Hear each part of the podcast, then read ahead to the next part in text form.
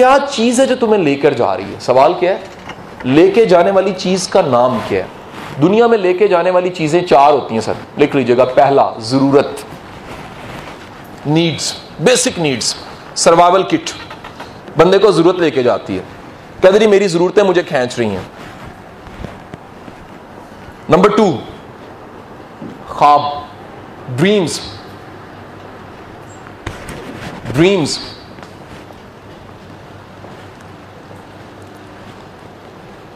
Number three push इसे कहते हैं धक्का। और इसका दूसरा नाम है, हालात की जद में आके चल पड़े आप। नंबर फोर लेके जाने वाली चीज़।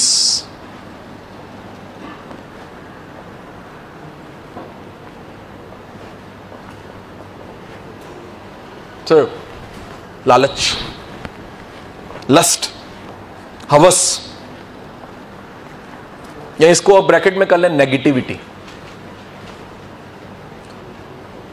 अब जरा देखें कि हम हर वक्त चल रहे होते हैं और हमें चलाने वाली चीज़ें कौन सी होती हैं? अमूमन ये चार चीज़ें होती हैं। ज़रूरत।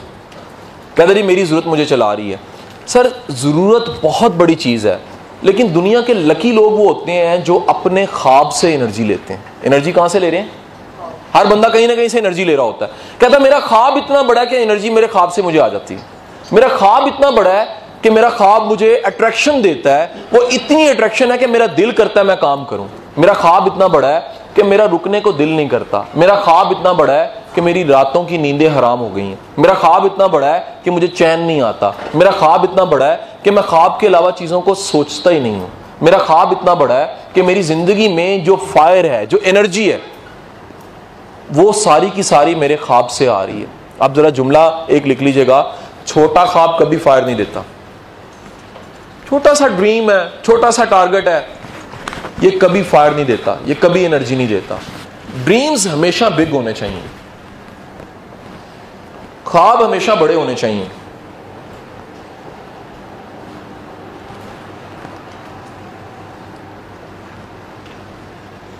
और मैं एक बात कहता हूँ हम कहते हैं ना बंदे की जान नहीं है। पंजाबी का एक मुहावरा कहते बंदे की जान नहीं है। सर, लोगों के ख्वाब में जान नहीं होती। जुमला क्या है? लोगों के ख्वाब में जान नहीं होती। आपके ख्वाब में जान है तो आप में जान रहेगी। अगर ख्वाब में जान नहीं है तो आप में जान कहाँ से आएगी? सो ख्वाब इतना जानदार हो, इतना ज़बरदस्त हो कि वो आपके होश उड़ा दे। और ख्वाब इतना ज़बरदस्त हो, पहला हो गया बिग। ख्वाब इतना बड़ा हो कि कुर्बानी देने पे मजबूर करे आपको सेकंड पॉइंट क्या है जी? ख्वाब आपको कुर्बानी देने पे मजबूर करे। Ready for the price to pay price pay करने के लिए रेडी रहना है। चेंज करना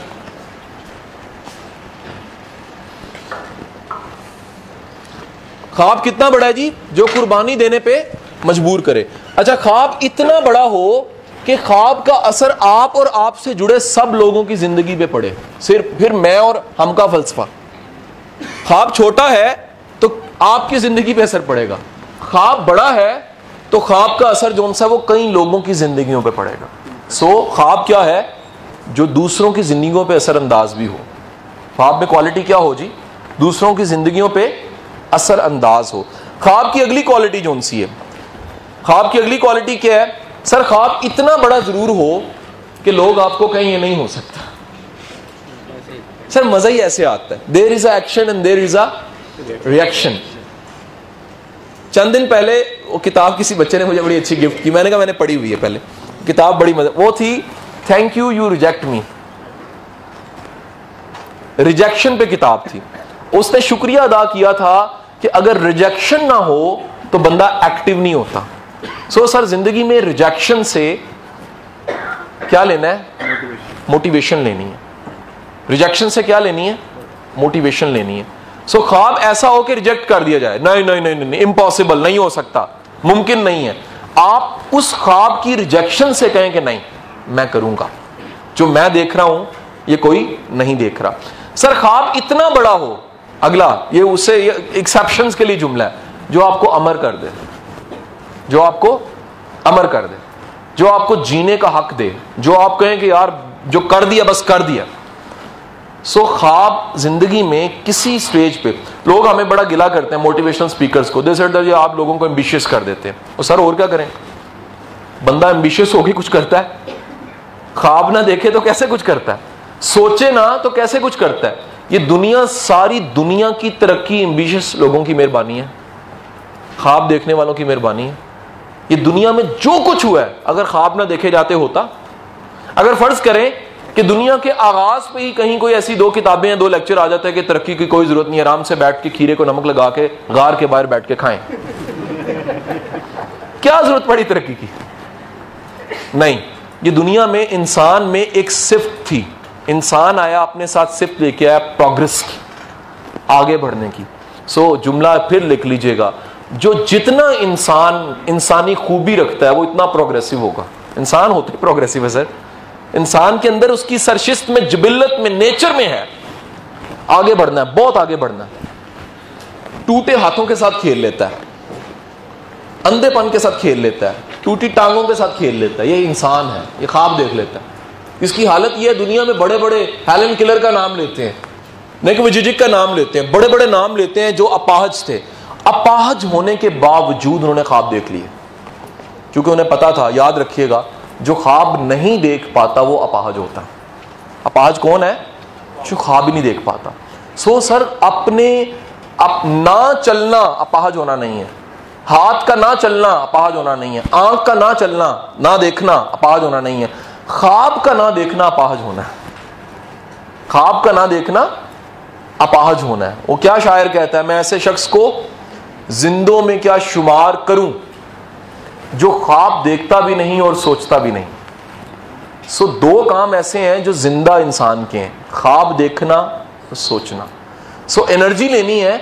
एनर्जी लेनी है अपने ख्वाब से एनर्जी लें। एनर्जी लेनी है तो किससे लें? अपनी ज़िंदगी के टारगेट से एनर्जी लें। एनर्जी लेनी है तो आज से जहन में रख लें कि जो मैं काम कर रहा हूँ, उसके कुछ सिले मुझे फ़ौरन मिलेंगे, कुछ सिले साल बाद मिलेंगे, कुछ सिले तय करें। जब मैं इस काम में आया ना सर, मैं आपको एक बड़ा पर्सनल मज़े का एक्सपीरियंस बताता हूँ। मेरे पास जो केस स्टडीज़ थे ना केस स्टडी बनाया करें कि जिस शोबे में है, इसमें लोग आगे कैसे बढ़ रहे हैं, लोग कामयाब क्यों नहीं हो रहे, लोग तरक्की क्यों नहीं कर रहे? केस स्टडी बनाने की आदत डालें। मेरे पास केस स्टडीज़ ऐसे थे, मैं सोचता था, तस्वुर करता था कि हर बंदा एक पूल बना रहा है, एक पानी का होज बना रहा है। मेरी इमेजिनेशन ये थी। किसी का छोटा होज है वो उसके लिए किसी का बड़ा होज है वो उसकी फैमिली के लिए किसी का उससे बड़ा होज है वो उसके टाउन के लिए और किसी का इतना बड़ा होज है वो आने वाले जमानों के लिए सो so, सर अपने काम को सोचें कि जो काम आप कर रहे हैं ये कितने वक्त के लिए है? अच्छा आप जरा सुनिए अगर मैं बड़ा सा होज बनाऊँ तो मैं मेरी फैमिली तो खा पी लेगी उससे। और लेकिन साथ में कितने लोग खाएँगे? लेकिन अगर मैं होज ही छोटा बनाऊँ तो मैं मेरी फैमिली तक बात रहेगी और किसी के लिए मैंने कुछ भी पॉइंट लिखिएगा। जेनी तौर पे अमीर वो है जो अपनी जेनी इमारत को फैला सकता है, बांट सकता है। And this campaign for me इस कंपेन को आजकल मैं हर यूनिवर्सिटी में जाके लेक्चर दे के प्रोफेसरों से तरले डाल रहा हूँ कि खुदा के लिए अगर 30 साल की प्रोफेसरी की है तो अपने ज़िंदगी के बेस्ट पाँच लेक्चर रिकॉर्ड करके नेट पे डालो। अपने बेस्ट पाँच lecture best vision best wisdom अपना इंटरनेट पे डालो यार। क्योंकि बुल्ले शाह ने मुझे लगता है इसी जमाने के लिए कहा था कि बुल्ले शाह सी मरना ना ही इंटरनेट पे जो चढ़ गया। समथिंग यही बात लग रही है मुझे तो। जो एग्जिस्ट कर रहा है, वो इंटरनेट पे एग्जिस्ट कर रहा है तो एग्जिस्ट कर रहा है। बाकी कोई चीज़ एग्जिस्ट नहीं कर रही। आपके बच्चों को 10 साल के बाद इब्ने इंशा का शायद ना पता हो, माजरत के साथ। आपके बच्चों को आने वाले वक्तों में इब्नुल वक्त का पता ना हो। आपके बच्चों को आने वाले वक्त में वली दकनी का पता ना हो। क्यों ना पता हो, ये इंटरनेट पे शायद ना हो। हर वो चीज़ जो इंटरनेट पे होगी, वो एग्जिस्ट करेगी। सर, अपने विजडम को, अपने विजन को, अपनी चीज़ों को दे दें लोगों को। बांट दें। अगर तरक्की करनी है, वो कह रहे, जी, मैं दूँगा नहीं। ये नहीं बांटूँगा तो नया कैसे आएगा?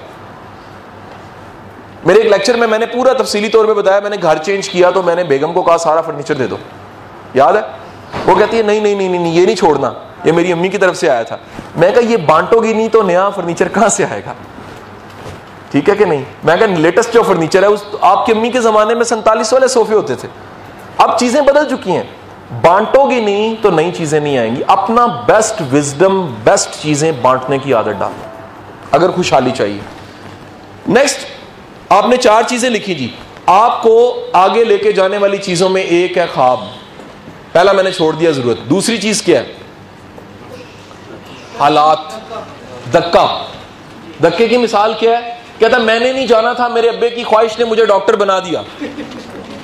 बड़े लोग मिलेंगे। कहता, जी, मैंने कंसल्टेंट नहीं बनना था, लेकिन लोगों की ख्वाहिश ने मुझे बना दिया। कहता, जी, आप ये काम क्यों कर रहे हैं? कहता, क्योंकि वो नहीं कर रहा तो मैं कर रहा हूँ। हालात, वाकयात जब चला रहे हो तो याद रखिएगा, कभी भी फायर नहीं आता एनर्जी नहीं आती। किसी के ख्वाब जीने में एनर्जी नहीं आती। ख्वाब अपने हो तो एनर्जी आती है। वो लोग जो कहते हैं ना जी, मैं किसी की जद में आके कर रहा हूँ, किसी के इन्फ्लुएंस में आके कर रहा हूँ, कभी तरक्की नहीं कर सकते। तरक्की के लिए लाजिम है, ख्वाब आपका अपना हो टारगेट आपका अपना हो गोल्स आपके अपने हो। सो असाइनमेंट कोशिश करें अपने रिमोट कंट्रोल जिन जिन चीज़ों को दिए हुए वापस लेने शुरू करें। आज जाएँ और जाके बहन को कहें कि बहन, तुम बहुत अच्छी हो रिमोट कंट्रोल वापस कर दो। वो कहेगी, नहीं नहीं नहीं नहीं नहीं मुझे तो आदत पड़ गई हुई है। बचपन से मैं बड़ी बहन हूँ। मैं तो जब तक जो सा वो ना ऐसे करूँ, मुझे मज़ा ही नहीं आता। को जी, नहीं, मुझे बेगम ने नहीं कहा मेरी। मेहरबानी करके ये रिमोट कंट्रोल मुझे वापस कर दो। ओके आगे गए बॉस के पास। को जी बॉस मैं बेस्ट परफॉर्म करूँगा। देखिए मैंने भी जॉब्स की हैं कुछ। बेस्ट परफॉर्म करूँगा। लेकिन मुझे बॉस से बैठी चूट नहीं दिखाना। मैं ईमानदारी से काम कर सकता हूँ, मैं नौकर नहीं बन सकता। मेरा ऑडिट कर लो, सब कुछ करो, लेकिन डिसेंट वे में करो। मैं डंडी मारने के मिजाज में हूँ ही नहीं। सो रिमोट कंट्रोल जरा दे दीजिए और कहा डाल लीजिए? नीचे। अगली जगह पे जाइए। कोई कह रहा है, जी, मैं उड़ा के रख दूँगा। कोई जी, मेहरबानी करें। आप मुझे उड़ा के ना रखें। रिमोट कंट्रोल मेरे हाथ में देते सर जी, आज अपने गुमे हुए रिमोट कंट्रोल्स वापस लेना शुरू करें। लोगों के पास पड़े हुए हैं हालात के पास पड़े हैं ट्रेजिडीज के पास पड़े हैं रिश्तेदारों के पास पड़े हैं कहीं कहीं कहीं कहीं अगर रिमोट कंट्रोल पड़े हैं वापस ले लें। क्यों सर? ज़िंदगी आपकी अपनी है। ज़िंदगी किसकी है? ज़िंदगी मेरी है और गुजार मैं दूसरों की मर्ज़ी से रहा हूँ। सर आप आर्ट सीखें इस पे भी सेशन होना चाहिए वैसे। इस पर एक अलहदा सेशन होना चाहिए। मर्दों का अलहदा बीवियों का अलहदा। ओके मैं वैसे यकीन करो, जब भी मुझे कोई आके कहता है ना, मर्द मेरे सामने रोने लग पड़े, मेरा, मुझे बड़ी शर्मिंदगी होती है। यार कि मेरा पेटी पूरा रो रहा है। जब भी कोई रोता है, मैं बड़ा हैरान होता है, यार मेरे 12 साल के प्रोफ़ाइल में कभी ऐसे नहीं हुआ by the grace of Allah but it's a way way of tackling एक तरीका कार है ना, लेके चलने का भी तरीका कार है। जब आपने वो चीज़ें तय की हुई हैं तो ख्वारी नहीं होती। जब चीज़ें तय ना की हों, याद रखें, ज़िंदगी में हर वो गेम जिसके असूलो जवाबित नहीं बने हुए, उसमें हारने का इम्कान ज़्यादा है और ना इंसाफी का इम्कान ज़्यादा है।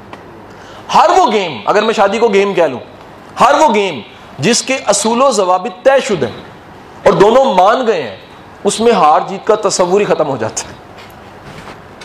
क्योंकि हार के, यार मैंने क्या लेना मैंने हराया तो अपनी बीवी को हराया, उसने हराया तो अपने खामन को हराया, सो बंदे की हार जीत इज्तमाही हो जाती है।